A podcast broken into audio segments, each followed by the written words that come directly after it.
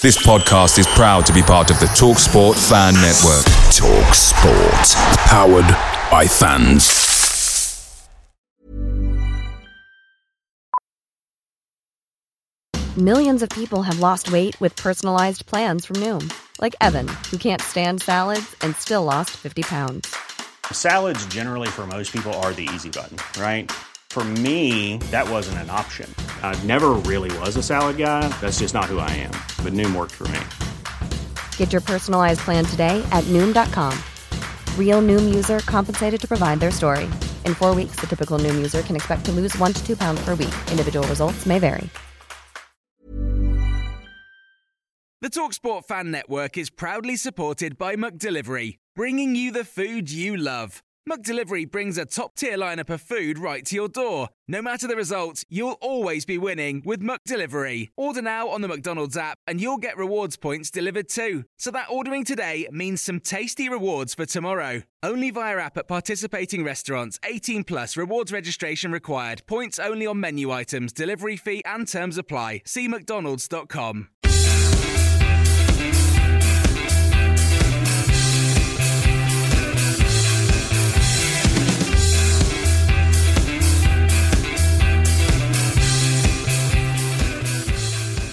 Hello and welcome back to the No Nay Never podcast. New series, new podcast, lots to go through for the first podcast of the new season. And James, Adam, and Kevin are all here to talk through it with me, along with Forest fan Steve. And we're going to start start with Steve because the transfer saga of the summer has been Henry Lansbury. Um, and the latest, this this is the modern world for you. The latest is that he's posted a tweet this afternoon, Monday afternoon, that just says hashtag NNFC, NFFC, and a little love heart. So that could mean anything, I suppose. Um, Steve Lansbury seems to divide opinion a little bit with Forest fans. What's what's your view? I think part of the reason that he divides opinion is because of the uncertainty about what's going to happen with him. You know how I think you find that with football fans that when somebody leaves, suddenly they're you know not somebody that you're worried about losing. Oh, Lansbury absolutely. is one of well, of we've our, just lost Jason Shackell, who we'll, we'll come to later in the podcast, but amazing how many people suddenly don't rate Jason Shackell. He's been one of our best players for the last three years, but as soon as he's gone, he's just not a good player. Yeah, absolutely. And Lansbury is one of our best players. Um, I mean, I think he's probably one of those that's a bit capable of maybe getting into a comfort zone. Um, you know, he's been with us three years now. He's getting paid good money. Um, he's at a club that so far hasn't really met probably the expectations that he might have had when he first joined, you know, having got promoted with Norwich when he was on loan. So I, I guess he could slip into that way. But um, even last season, which was yet another disjointed season as far as Forest were concerned, he still scored 11 goals. Um, and, you know, when he's on form, he's a key man in our midfield. It, it's it's unusual for us to have such a, a public um, transfer battle over a player. I think obviously last summer there were stories that we'd offered four million for him and it had been turned down. Then we decided he was only worth three million in January and that was turned down. Now apparently we're offering about three million again. That normally indicates that there is some interest from the player, but Lansbury's been quite quiet apart from this tweet, which can be read different ways. Your press seems um, insistent that Burnley are very keen, but there doesn't seem to be a lot of progress. How do you think it's going to play out in the next few days? I think it's probably a case of Burnley have decided you know, the sort of amount of money that they'd like to spend. Um, and Forest are not really, as we understand it, under pressure to lose anybody at the moment. So even though we've got all these issues with um, FFP and the transfer embargo that we're under at the moment, I think from our side, the club won't sell him because it's a big deal as far as the fans are concerned, and it will be quite a blow to the, the kind of morale of the club at the moment. Um, so I think if it comes from anywhere, it probably will have to come from Lansbury um, and him actually wanting to make the move. And I guess from his perspective, going to Burnley is probably going to increase his chances of getting promoted. Um, but it's probably not going to have a dramatic effect on his financial situation. I wouldn't have thought with your kind of history of um, wage budgets and things compared to ours, where we've perhaps been a little bit more um, reckless is probably the best word, but um, yeah, we've been a bit looser with the purse strings. Um, so it depends really, I guess, how he sees his his options. He's also well sort of quoted for not really wanting to go any further north than he is at the moment. So he's got good links still with London from where we are. Um, that's where a lot of his friends are. So I think there probably is the reason it's dragged on is that Burnley would really like him, but there's no pressing sort of need for either him or us to make that move. A further complicating factor is, of course, he's banned from driving at the moment, isn't he? So that makes it even harder for him to to get around. Uh, there's, there's been some suggestions. I don't know if it's just from our side or if you've seen it in your press as well, but uh, there's the link between Freedman and Lucas Jutkiewicz, who he had on loan at Bolton. Um, with Forest have got an embargo at the moment, haven't they, as well? So would a, a player plus cash deal be more acceptable than just money that you can't spend? Yeah, there is a lot of talk about that at our end as well, um, and there has been. Um, Alan Nixon has been on Twitter talking about it. Um, he seems to be quite close Don't to Freedman. He's Nixon. suggesting that, that but that seems to be something that he's suggesting that Freedman is looking for, um, and that's also potentially a reason that he's suggesting why we haven't signed up Maynard as yet, even though we've had it on trial for quite a long time, and that he's waiting to see what happens. Because FFP doesn't just mean we've got this transfer embargo that limits the amount of money we can spend it also means that we've got a limited number of squad places, and that's nearly full now. So he's got to be a bit careful about in and outs and how that works. And obviously, if we can do a player swap deal, then it doesn't mean there's a fee involved and we're able to actually complete that transfer. And just finally, Steve, before we let you get going and get on with the rest of the podcast, what what sort of player is Lansbury? What, what could we expect from him if he did make the move to Turf Moor? He's at his best when he's given a you know a bit of an attacking license. Really, um, he scores some cracking goals. He's well capable of shooting from pretty much anywhere. He sort of drives you forward. Um, there's been times when we've tried to play him a little bit more defensively, and it doesn't suit him. Um, he likes to be able to pretty much kind of roam up and down the pitch and, and be at the centre of attacking things.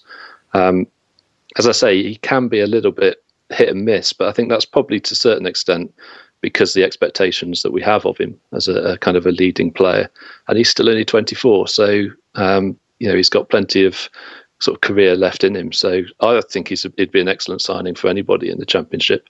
Um, but I hope that we will be able to retain him and we'll go into this season with him. And if we were to sell him, we'd actually get more benefit next summer when, with a bit of luck, we'll be able to come out of this transfer embargo and reinvest any money. Great stuff. Well, I've just signed Henry Lansbury on my football manager game, so I'm hoping he's he's going to do a good job for me. Um, we'll probably speak to you later on in the season, Steve. Thanks a lot for coming on. Well, that was Forest fan Steve talking to us about Henry Lansbury and the, the transfer saga of the summer. Um, James, we'll bring you in now. This Lansbury deal, it seems to have dragged on forever. What What's your view of it? Are we going to get it done, or is it going to be another of these that just slips through our fingers? I mean, it's hard to say, isn't it? It's clearly one that we've we've wanted to do for a little while, and when that's the case, and you it's come back up again, there's normally something in it. It's normally possible to happen because you you know people know don't in the modern game whether um, you know there's an opportunity to to make a move for someone. You wouldn't come back again, you know, year six months after you've, you've previously tried, and when you know it's a no go. Um, it's difficult because the, the you know the the rumours of what prices we're hearing and stuff is wildly fluctuating every time. Obviously, last summer we are hearing they wanted something like six million. Then obviously there's the rumour that we'd had two and a half million accepted, and obviously now they're talking it's more like four or five again, or that they want a player in in, in a swap, um, which you know obviously does make sense to them because they've got a wealthy owner, and that's obviously the reason they've managed to get into fair play trouble. So really, giving them a big chunk of money for someone doesn't help them the only thing it helps them is that eventually it means they might have the revenue necessary to, to lose their embargo. But in the immediate term, it's actually probably worse for them than uh, keeping hold of it. Earlier in the summer, they would talk about Jamie Paterson as well, another Forest player that we didn't ask Steve about. But presumably, they, they want to keep as many key players as, as they can, just like any other club in the Championship. So they won't want to lose Paterson and Lansbury. Um, what what gets me is that it's just it it seems odd that we've gone after him for now three windows in a row. There must be some encouragement from Lansbury's end.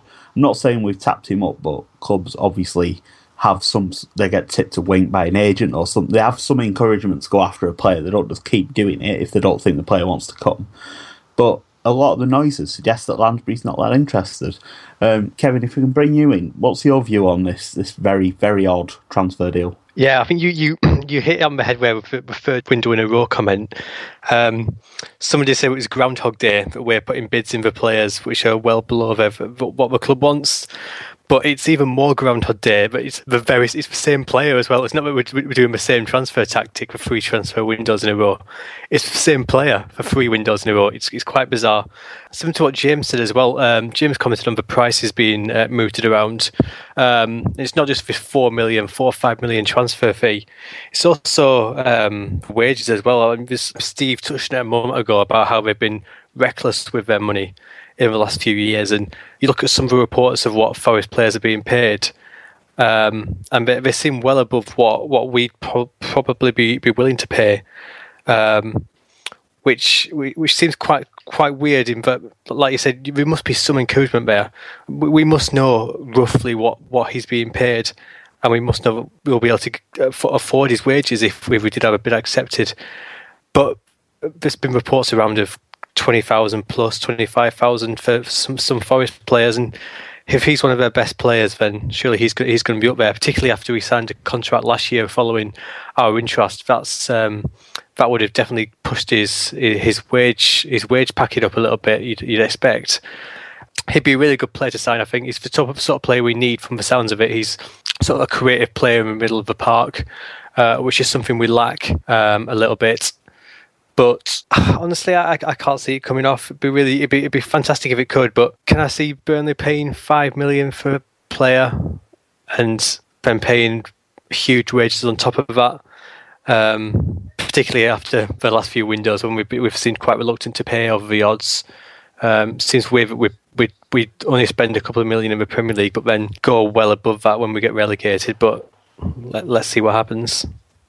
The um the other thing for me is that this um, whole release clause business there seems to be a lot of confusion about loopholes and, and whether it's just it applies to Premier League clubs or it's it, or we don't really know what's going on with that. I really hope you're not building up to your trigger trigger figure line. trigger figure. No. Sorry.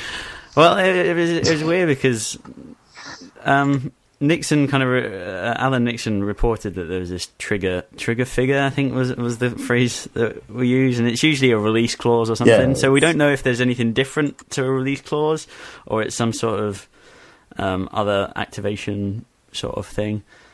Um, but um, it's it's just uh, it's a bit weird, really, isn't it? It's uh, this whole situation. Um, I can't really get my head around it. Kev tweeted from the No Nay Never account the other day that he needed to lie down once things changed changed again. It is a bit like that. it seems to be changing every couple of hours.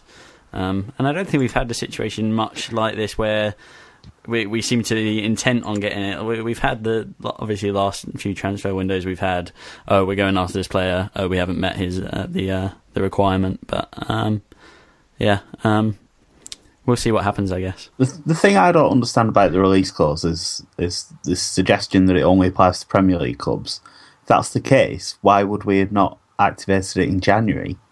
It doesn't seem to add up to me. I suppose there's a chance that the the clause only came into effect this summer, but it just all seems very complicated. And I think on the back of us probably getting the raw end of the deal on the Trippier release clause, it'd be quite nice for us to get a player on the cheap in re- response. But yeah, I think I'm with Kev. I don't really see it happening. I think it's going to be too much money, and uh, although I think it'd be a good signing for the money that we we are talking, probably a twenty thousand pound a week long term contract, upwards of four or five million pounds. Is he worth that? It's, it's difficult to say. Um, on the point I raised with Steve about the potential of Lucas Jutkiewicz being included as a, a, sort of mate weight in the deal. Where, where do we all stand on that? At the moment, Jutkiewicz is our only fit striker. Does that affect our thinking, or would it just be an opportunity to get rid of a player who hasn't fitted in? I think is the, the nicest way to say it. What do you all think? I think uh, first off, uh, uh, as we're talking about fees, fees and things, it's, it's, it'd be interesting to see how how Jutkiewicz plays into if if there is genuine interest on their side for Jutkiewicz. Interesting to see how that plays in with with this trigger figure because um, that that could potentially be why why negotiations if we if we are looking at the figures where they're interesting might be why figures why these negotiations taking a little bit longer um, than you might expect. It might be that okay let's say the trigger figure which is a great term let's say the trigger figure is 4 million. We might be saying trying to trying to work out how much if they'll take a little bit less but with Jutkiewicz on the top of that which again adds an extra complexity on top of it I really don't know what to think about Jutkiewicz because obviously it didn't work for him last season, and he's had very mixed spells in his career. He's had a couple of spells where he's been he's been excellent, and a couple of spells where he's been well, like like he was last season. Um, also, the season before when he was with Dougie Freedman, he had an excellent spell of form at Bolton. Um, and if dropping down to the championship, he can he can now recapture something like that. Um, he could be an asset, but it, that's a, that's a big but. And I think the problem now is that we've got two strikers who we know can do the business in, in and Barnes. Um, yeah, we've also got two strikers who are big um, question marks in Sordell and, and Jutkiewicz, who have both done things at uh, periods in their career, both had big um, down parts in their career, and both lacks, uh, neither of them has ever scored a goal for Burnley in the league. Um, it's a difficult one. I, I certainly, if we if we could get a, a, a, million or so, or even half a million off, off Lansbury's fee for Jutkiewicz, I'd be willing to see him go. The strike force is a bit thin at the moment, and we don't know if Vokes is going to be the same. Vossen's obviously new. We're, we're hopeful he's going to do well, but you just don't know. Sordell and Jutkiewicz, we got so little like them last season. I think we'd probably like another striker, regardless of, of any outgoings in that area. Yeah, I think um, we probably need a new striker. Particularly, obviously, once Barnes got injured, I think there we've lost like quite a few guaranteed championship goals, especially considering what he'd done in the Premier League. And you know, we haven't seen a lot of the old Sam Vokes since he came back from injury. Um, and obviously, Jutkiewicz just seems to have to score in pre-season, despite having a, had a promising start last year. He, you know, he wasn't able to find the back of the net, so he's clearly got a bit of a confidence aspect to him. And if he doesn't get a goal early on this season, could it be the same as last? The weird thing about Jutkiewicz is his pre-season form. He's been banging them in again recently, and he scored a lot of goals last pre-season. But when it's competitive games, it just doesn't seem to count. We've started calling him the BFG at non ever the big friendly goal scorer. But as soon as we're playing for points, it seems to switch off in his head. It's very odd. Um, I'm going to move on to talking about Jason Shackle next, but I just want to fill you in about changes at No Nay Never for the new season. If you haven't seen it already on the website and on the Twitter, we are moving away from the blog side of things and concentrating on the podcast. This podcast, the award nominated No Nay Never podcast. Um, so yeah, if you if you want to come on the podcast, you're always welcome. We're always after guests. Please get in touch. The email address is podcast at nonaynever.net. But there's not going to be any more blog stuff, no more hot takes going on the nonaynever.net website, and there's a, a, full explanation of why that is on the site now.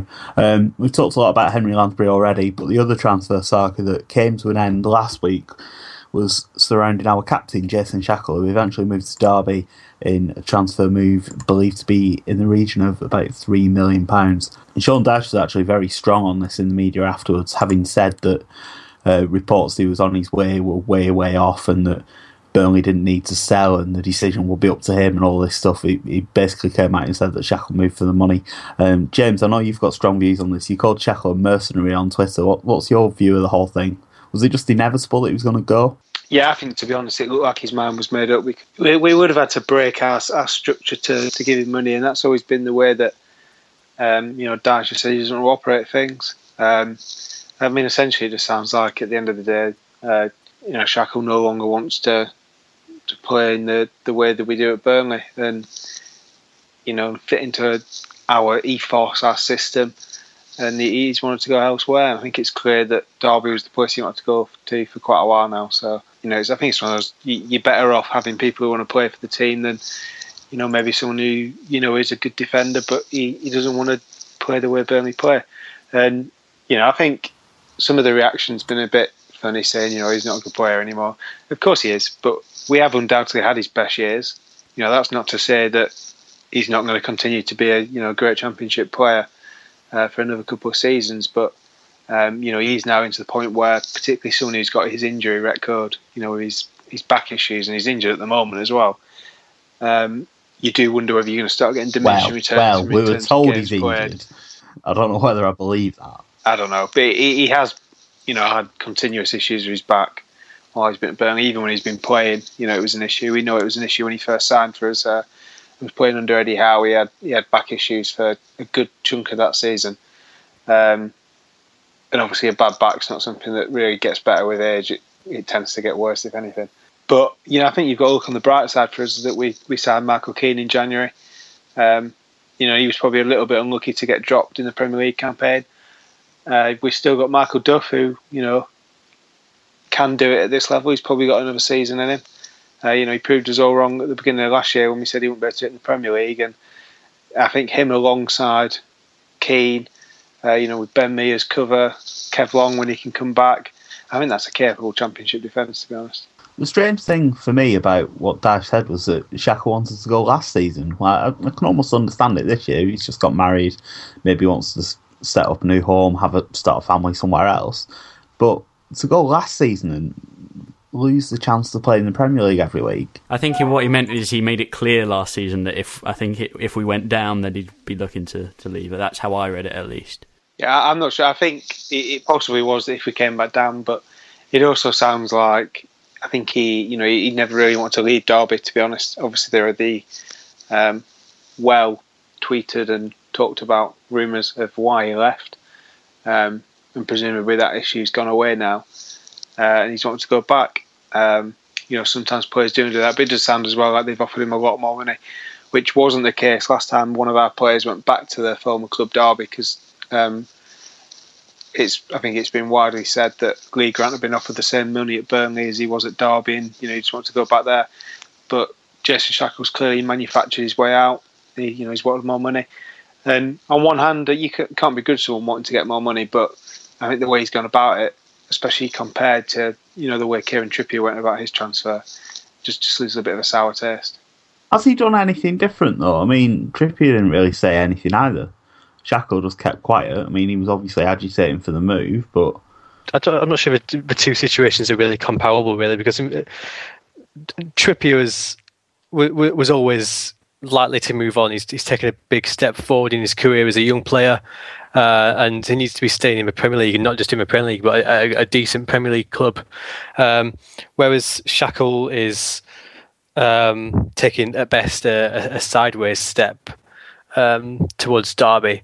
Um, so I, I, don't, I don't, I'm not sure the two the two instances are are all too comparable. And and, and to be honest, I don't think we Shackell certainly hasn't said anything publicly that I know. Uh, I think he's gone about his business quite quietly. Uh, we don't know what he said to Dyche in the background. Um, yeah, I think he's spoken to the media like once, which was when he signed. And for a captain, to be honest, I've always thought that was a bit off. You know, if he's such a great communicator on the field, I'm sure he can spare you know, a couple of sentences to the press every couple of weeks. I think um, sometimes that gets borne out of proportion a bit. I know that there's people in sport who just don't talk to media because they've said stuff in the past and it's got twisted, gets misconstrued, and they feel a bit betrayed and they just rather avoid it. I think we can talk about the captaincy a bit later because I do want to come on to possible replacements for Shackell, but I think the media is just a part of that, isn't it? It's more important what they do on the pitch and around the club than talking to the media when, let's be honest, the, the quotes that footballers give to the papers are not often very interesting anyway. You get the impression that it is no, quite a I, sticking point think... there. The press, always, like Chris Boden at the Express, is always keen to point out that he was very quiet. Um, and I think it is quite odd. Uh, surely part of your, your I think it is an issue for some of his teammates as well. Really? Because you know, after after a tough a tough defeat, um, you know, it was it's always people like Tommy and Dean Marney, uh, Scott Arfield who get roped into doing the press. When really, I think you know every now and then your captain should be stepping up and he should be showing that he's the figurehead of the team, and yeah, it's as much a sign to the fans as it is something to the press. I really don't care if someone talks to me. Like Jamie said, Jamie said most of the time uh, player quotes to the media are uninteresting. I'd say 99.999% of any any football person's quote to the media is utterly pointless and boring. I, I, I don't know why anyone is that interested in him anyway. So I don't I don't care if a player talks to the to the press. Um, I I only really if if if if, he's, if the captain's doing the job in the in the dressing room and in the training ground, and that's that's all that's all that matters really. Um, I think like like you said, um, Dean Marney is a good example of a player who used to speak to the press, um, said something it was blown out of all proportion, um, and that's why he doesn't talk to the press anymore.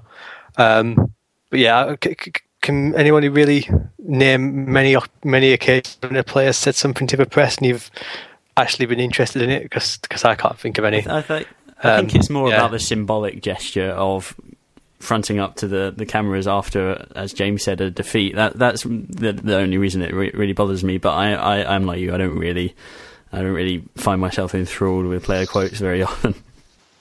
Okay, we've probably talked a bit too much about Jason Shackell's talking to the media rather than um, actual football. So let's move on um, a little bit. There's been three players out so far this summer, I think um, Ings and Trippier we pretty much knew we were going to go. We talked about them plenty at the end of last season.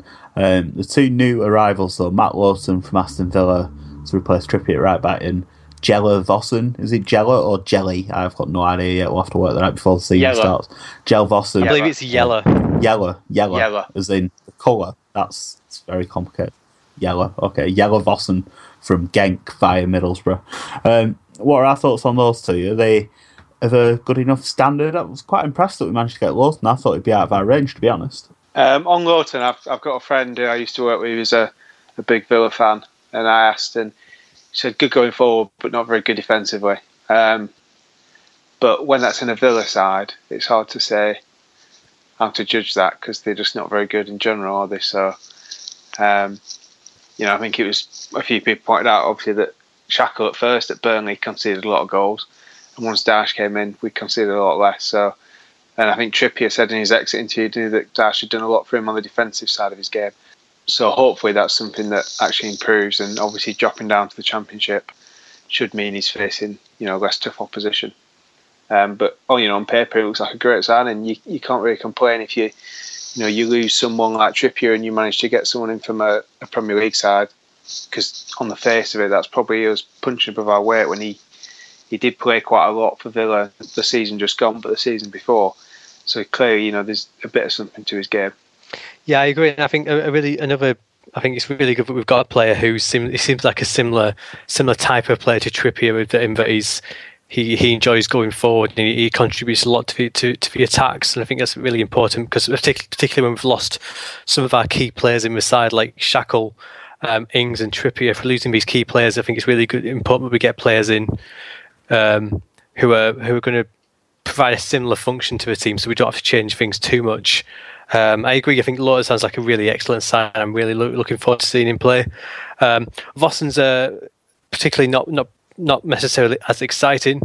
Um, there's certainly potential there. I don't think he had the most outstanding um, goal scoring record at Middlesbrough, um, but it, it wasn't wasn't terrible either by by any means. Um, uh, I I think a few Borough fans have said that he was played in the wrong wrong role at Borough, uh, which they found quite frustrating. Uh, I think they should they they think if he was played a bit more to his strengths, he would have scored a lot more. Uh, so it'd be interesting to see see if if that's how we play and if we can get a bit more goals out of him. Um, and hopefully, obviously, hopefully playing in a, in a, Burnley team which has got some some some creative force going forward. Um, we, we can we we can we can do that and hopefully can form a similar partnership with Vokes to uh, to what Ings did to what Ings did. I, I think on uh, on Yellow, obviously, it sounds like he he didn't necessarily get you know the number of starts that a striker would like when he was at Borough, and um, you know I think if you look at the way his appearances came, nine goals probably isn't an awful haul for him, and you know if you can probably get off to a decent start for us and you know get a nice games, he, he could work well for us. It's quite. He described himself as a as a number nine and a half, which is, is an interesting way of describing it. It does sound like he's going to play off another striker, which you do. I would assume is going to be Sam Vokes rather than anyone else. Um, so yeah, it'd be interesting to see how that one plays out. Um, we talked about Shackell and the captaincy earlier. Obviously, we are going to need a new captain, and Dyche is yet to to announce who that is. Maybe waiting to see if he signs a potential new captain as well. Uh, From my point of view, there's a couple of outstanding candidates.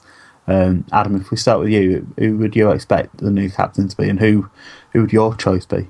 I I am pretty convinced it's going to be Tom Heaton um, because it wouldn't surprise me if uh, it's kind of conspiratorial, but if Dyche fully expected Shackles to leave, it wouldn't surprise me if, in the terms of his new of uh, Heaton's new contract, where was the possibility of being made captain.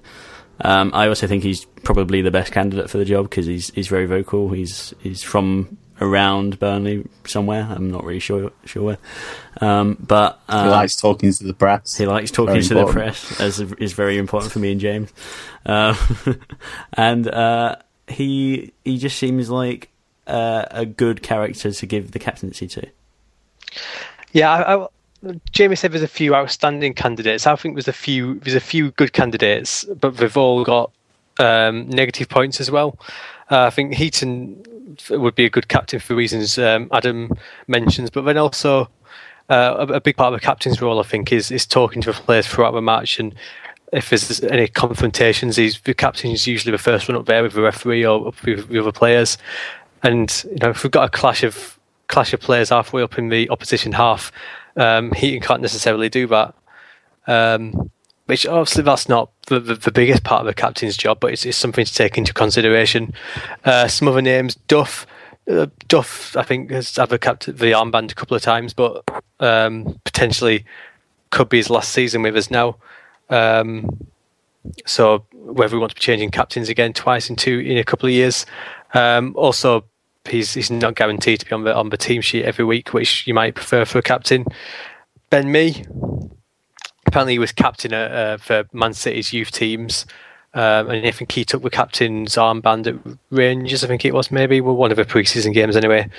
Um, so he's another shout, but again, he, he's quite young. I usually have captains who are a bit more experienced uh, senior squad players. Uh, and maybe the other one is Marney, who, again, I think could be a decent shout, but he's going to miss half of this season, um, that's potentially a problem as well from that. Um, I I think I, I really I, I really don't know who will, who will go for because I don't I don't think there's any one outstanding candidate. Yeah, I don't think there's an outstanding candidate at all, to be honest. Um, you know, I can certainly see the argument for Tom Heaton, but um, like Kev sort of alluded to, there is concerns that as a goalkeeper he can be a bit isolated from um, you know, from the action. Uh, on the one hand, he can see everything that's going on pretty well, um, but on the other hand, he's quite a long way from any incidents. It's difficult for him to talk to the referee, difficult for him to talk to players who you know are in the back line or when we're defending. Um, and then away from that, you've, you've just got to think that most of the best candidates seem to either now be injured or you know getting to a stage of their career where they're not guaranteed to play every game. I've heard a few people suggest Ben Mee, but I think he's still got aspects of his game to work on. I'm not sure you really want to put the added pressure of being captain on him. Uh, you're distracting him from, from improving his game right now. Um, so I think it is difficult. And in an ideal world, I think Dean Marney would be, be fit and you'd probably make him captain for the season. Um, but it, it's a really difficult one, I think, to, to choose. I think you're right, though. I think if Marney was fit, I think it's a totally different question. Marney would be the obvious choice. If Duff was a bit younger, then Duff would be the obvious choice.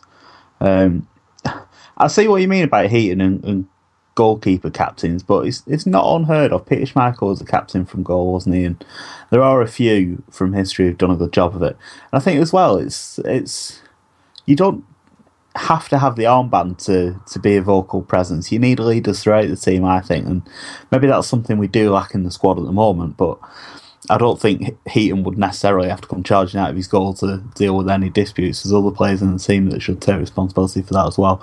Captaincy it's it's a symbolic thing as much as anything. I don't think it's necessarily a massive thing, but it, it certainly will be interesting to see who Dyche goes for. I, I expect he's going to leave it as late as possible because he might well make a, a new signing, a captain. It's it's not unheard of. Shaq obviously came in and and became captain. So yeah, we'll just have to see how that goes. I think it's also worth remembering that um, the captain's role isn't isn't on the pitch predominantly. I think one the biggest captain's biggest role is is often in, um, in the training ground as well. Um, so there's often a distinction between the two roles. You've got the matchday captain, but also you've got his his his club captain duties, which are like I say are often not there's different strengths, different ones. So in my book, Heaton is the is the outstanding candidate overall. Okay, might not be able to do some of the things on the pitch, but like Jeremy said, we've got there's elsewhere in the team who can who can step up to the plate and, and do and do that that role further in the pitch. Whereas if he that that command and respect on the dress in the dressing room and on the training grounds, um, that could be what what what swings it for him. One of the uh, the worst things that we did, I think it was last time we came down, or just after that, was make Chris McCann captain because he totally wasn't ready for that role. Um, I think that was mostly tied into his new contract, if I remember correctly. Um, but I think it, it's actually quite important to to have a, a good uh, re- representative um, of um, of the team, and, and Chris McCann wasn't that for me last time. Um, so I, I, I, hope we make he, he, makes the right decision, um, um, and it's not gone to someone random as part of a bargaining chip. I think just just one last point I think to make before we move on to something else, and we are coming towards the end of, of this week's podcast thing. Just on Ben Mee, we haven't talked about this yet, but if you made Ben Mee captain, is there not a chance that he's going to be moving to centre back as well? Would that be not too much for him to cope with? Ben Mee maybe playing not an unfamiliar role, but a role that he's going to have to relearn because he's played left back for a couple of years. That's perhaps another factor yeah, I think that was kind of what I was getting at though when I was saying, you know, he's still got aspects of his game to work on. You know, when it's it's not certain he's going to be playing in the role he's playing in now, I think you're putting a lot in the mix there for him to, you know, to be dealing with, especially when he's still quite a young lad. Okay, cool. Well, we'll talk about that in more detail on next week's podcast, potential lineups and stuff. Just one final question for you all before we um, leave off for this week how satisfied are you with the, the summer so far? As we've talked about, there's been three out, three of our best players, our three best players, I would say, only two in so far. Is it fair to say there's a lot of work to do in the transfer window so far? Are we in shape for a promotion push? Is there a lot more to do? Um, James, we'll start with you. Yeah, I think we could be in worse shape. You know, I, I sort of remember the, the summer before the last time we got promoted, and you know the the feeling was that we were we were going to struggle, and I think if you look at the side now, I think you know arguably it looks stronger in almost every area. You know, I think there are a few pieces that need to come in.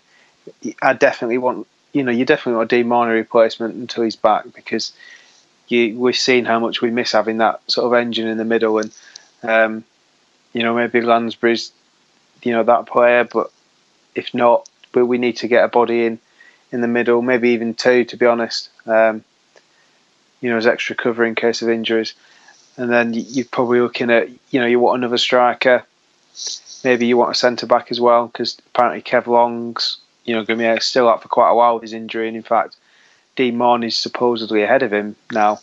I think was what's been said. So, um, you know, I think there's still a few positions that need strengthening, but you know, if the season was to start tomorrow, I wouldn't be saying that you know our hopes are dashed you know, there's still a little bit of time to do something, and and I think we've still got a strong enough team that we could keep ourselves in contention.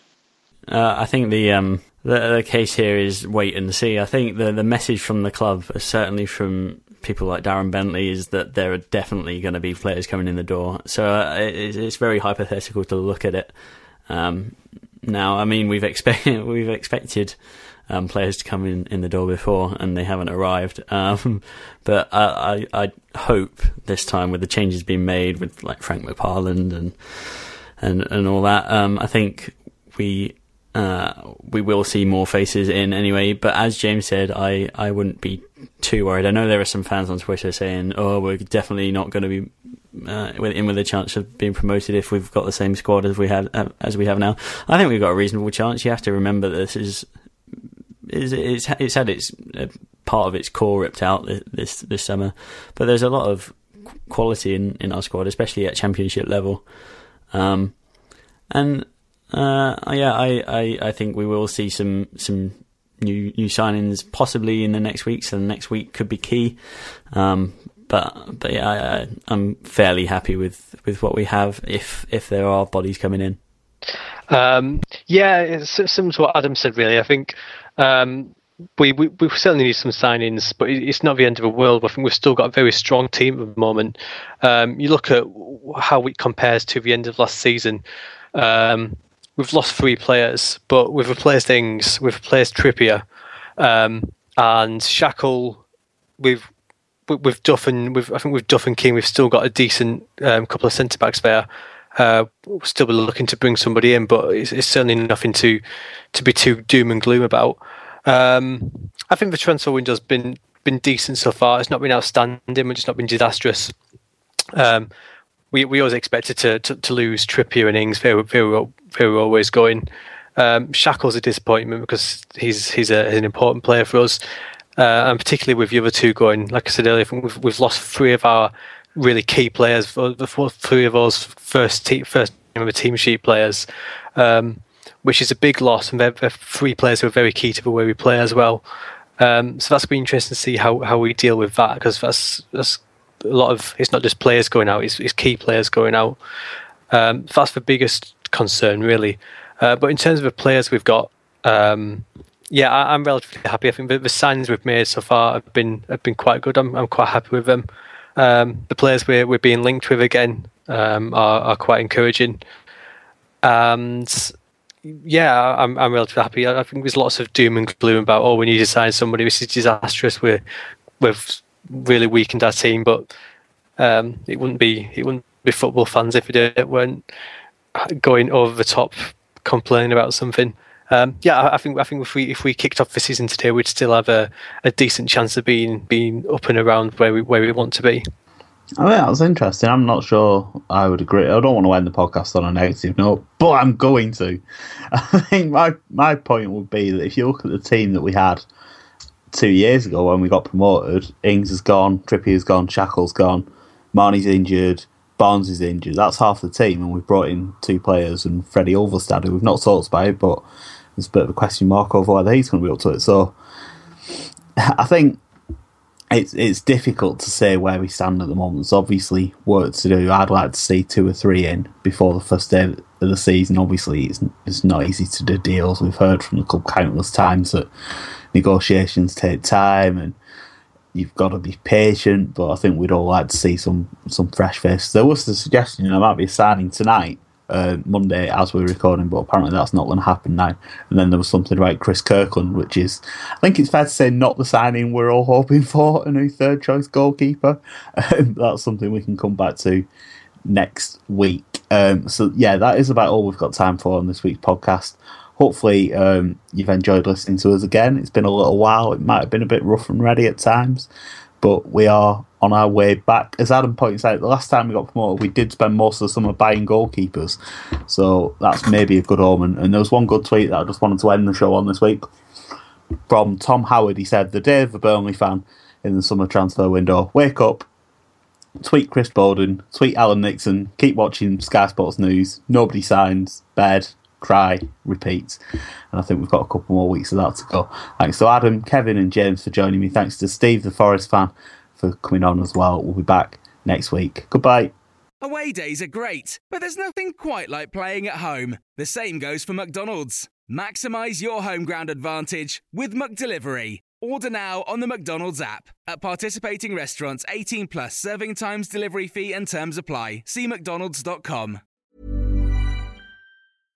Imagine the softest sheets you've ever felt. Now imagine them getting even softer over time. That's what you'll feel with Boll and Branch's organic cotton sheets. In a recent customer survey, 96% replied that Bowl and Branch sheets get softer with every wash. Start getting your best night's sleep in these sheets that get softer and softer for years to come. Try their sheets with a 30-night guarantee. Plus, get 15% off your first order at bollandbranch.com. Code BUTTERY. Exclusions apply. See site for details.